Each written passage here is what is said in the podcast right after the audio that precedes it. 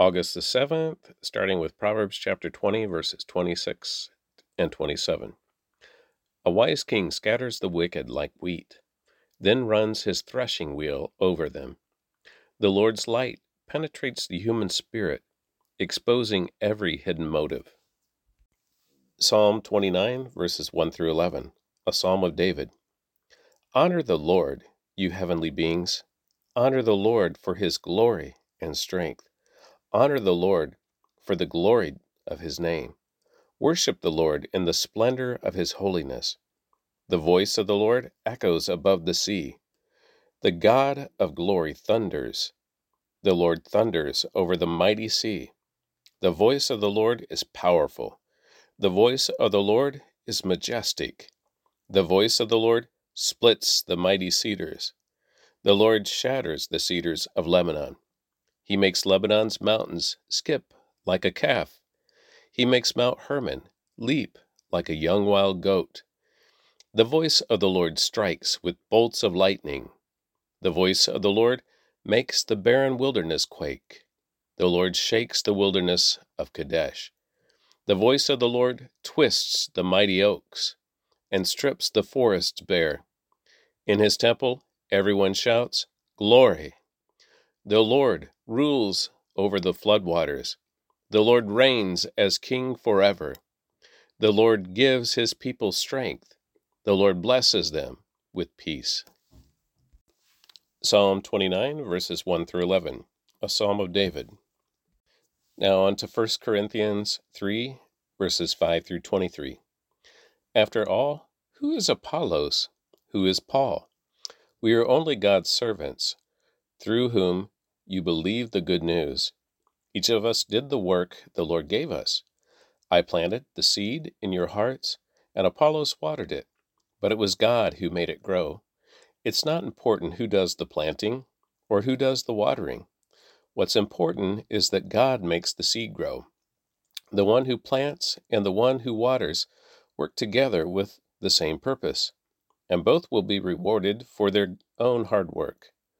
For we are both God's workers, and you are God's field. You are God's building. Because of God's grace to me, I have laid a foundation like an expert builder. Now others are building on it. But whoever is building on this foundation must be very careful. For no one can lay any foundation other than the one we already have, Jesus Christ. Anyone who builds on that foundation may use a variety of materials gold, silver, jewels, wood, hay, or straw. But on the judgment day, fire will reveal what kind of work each builder has done. The fire will show if a person's work has any value. If the work survives, that builder will receive a reward. But if the work is burned up, the builder will suffer great loss. The builder will be saved, but like someone barely escaping through a wall of flames. Don't you realize that all of you together are the temple of God and that the Spirit of God lives in you? God will destroy anyone who destroys this temple, for God's temple is holy, and you are that temple. Stop deceiving yourselves. If you think you are wise by the, this world's standards, you need to become a fool to be truly wise. For the wisdom of this world is foolishness to God. As the scriptures say, He traps the wise in the snare of their own cleverness. And again, the Lord knows the thoughts of the wise. He knows they are worthless. So don't boast about following a particular hu- human leader, for everything belongs to you. Whether Paul or Apollos or Peter, or the world, or life and death, or the present and the future, everything belongs to you, and you belong to Christ and Christ belongs to God. Ezra chapter 4, verse 24 through chapter 6, verse 22. So the work on the temple of God in Jerusalem had stopped, and it remained at a standstill until the second year of the reign of King Darius of Persia. At that time, the prophets Haggai and Zechariah, son of Iddo, prophesied to the Jews at Judah and Jerusalem. They prophesied in the name of the God of Israel, who was over them. Zerubbabel, son of Shealtiel, And Joshua, son of Jehozadak, responded by starting again to rebuild the temple of God in Jerusalem. And the prophets of God were with them and helped them. But Tattenai, governor of the province west of the Euphrates River, and Shethar Bozenai, and their colleagues soon arrived in Jerusalem and asked, Who gave you permission to rebuild this temple and restore this structure? They also asked for the names of all the men working on the temple. But because their God was watching over them, the leaders of the Jews were not prevented from building until a report was sent to Darius, and he returned his decision. This copy of the letter that Tattenai, the governor, Shethar Bozenai, and the other officials of the province west of the Euphrates River sent to King Darius. To King Darius, greetings.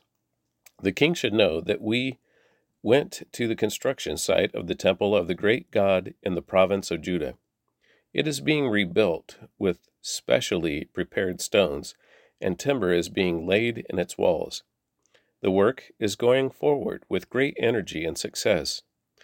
We asked the leaders, Who gave you permission to rebuild this temple and restore this structure? And we demanded their names so that we could tell you who the leaders were. This was their answer We are the servants of the God of heaven and earth, and we are rebuilding the temple that was built here many years ago by the great king of Israel. But because our ancestors angered the God of heaven, he abandoned them to King Nebuchadnezzar of Babylon, who destroyed this temple and exiled the people to Babylon. However, King Cyrus of Babylon, during the first century of his reign, or first year of his reign, issued a decree that the temple of God should be rebuilt. King Cyrus returned the gold and silver cups that Nebuchadnezzar had taken from the temple of God in Jerusalem and had placed in the temple of Babylon. These cups were taken from the temple and presented to a man named Sheshbazzar, whom King Cyrus appointed as governor of Judah.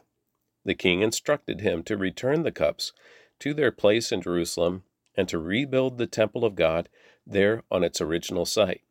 So this Sheshbazzar came and laid the foundations of the temple of God in Jerusalem.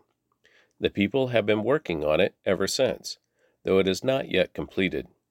Therefore, if it pleases the king, we request that a search be made in the royal archives of Babylon to discover whether King Cyrus ever issued a decree to rebuild God's temple in Jerusalem, and then let the king send us his decision in this matter. So King Darius issued orders that a search be made in Babylon, in the Babylonian archives, which were stored in the treasury. But it was at the fortress at Ecbatan, uh, in the province of Media, that a scroll was found. This is what it said Memorandum In the first year of King Cyrus's reign, a decree was sent out concerning the temple of God at Jerusalem. Let the temple be rebuilt on the site where Jews used to offer their sacrifices, using the original foundations. Its height will be 90 feet and its width will be 90 feet. Every three layers of specially prepared stones will be topped by a layer of timber. All expenses will be paid by the royal treasury. Furthermore, the gold and silver cups, which were taken to Babylon by Nebuchadnezzar from the temple of God in Jerusalem, must be returned to Jerusalem and put back where they belong. Let them be taken back to the temple of God. So King Darius sent this message. Now, therefore, Tattenai, governor of the province west of the Euphrates River, and Shethar Bozenai, and your colleagues and other officials west of the Euphrates River, stay away from there. Do not disturb the construction of the temple of God. Let it be rebuilt on its original site, and do not hinder the governor of Judah and the elders of the Jews in their work. Moreover, I hereby decree that you are to help these elders of the Jews as they rebuild this temple of God. You must pay the full construction costs without delay from my taxes collected in the province west of the Euphrates River, so that the work will not be interrupted. Give the priests in Jerusalem whatever is needed in the way of young bulls, rams, and male lambs for the burnt offerings presented to the God of heaven and without fail provide them with a, as much wheat, salt, wine, and olive oil as they need each day. Then they will be able to offer acceptable sacrifices to the God of heaven and pray for the welfare of the king and his sons. Those who violate this decree in any way will have a beam pulled from their house. Then they will be lifted up and impaled on it, and their house will be reduced to a pile of rubble. May the God who has chosen the city of Jerusalem as the place to honor his name destroy any king or nation that violates this command and destroys this temple. I, Darius, have issued this decree. Let it be obeyed with all diligence. Tattenai, governor of the province west of the Euphrates River, and Shethar Bozenai and their colleagues compiled at once with the command of King Darius. So the Jewish elders continued their work, and they were greatly encouraged by the preaching of the prophets Haggai and Zechariah, son of Iddo. The temple was finally finished, as had been commanded by the God of Israel, and decreed by Cyrus, Darius, and Artaxerxes, the kings of Persia. The temple was completed on March 12th, during the sixth year of King Darius's reign. The temple of God was then dedicated with great joy by the people of Israel, the priests, the Levites, and the rest of the people who had returned from exile. During the dedication ceremony for the temple of God, 100 young bulls, 200 rams, and 400 male lambs were sacrificed and twelve male goats were presented as a sin offering for the twelve tribes of Israel.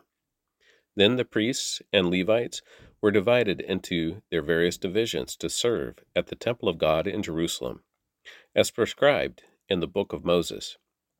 On April 21st, the returned exiles celebrated Passover. The priests and Levites had purified themselves and were ceremonially clean. So they slaughtered the Passover lamb for all the returned exiles, for their fellow priests, and for themselves. The Passover meal was eaten by the people of Israel who had returned from exile, and by the others in the land who had turned from their corrupt practices to worship the Lord, the God of Israel. Then they celebrated the festival of unleavened bread for seven days. There was great joy throughout the land because the Lord had caused the king of Assyria to be favorable to them, so that he helped them to rebuild the temple of God, the God of Israel. And that concludes the reading of the Word for August the 7th.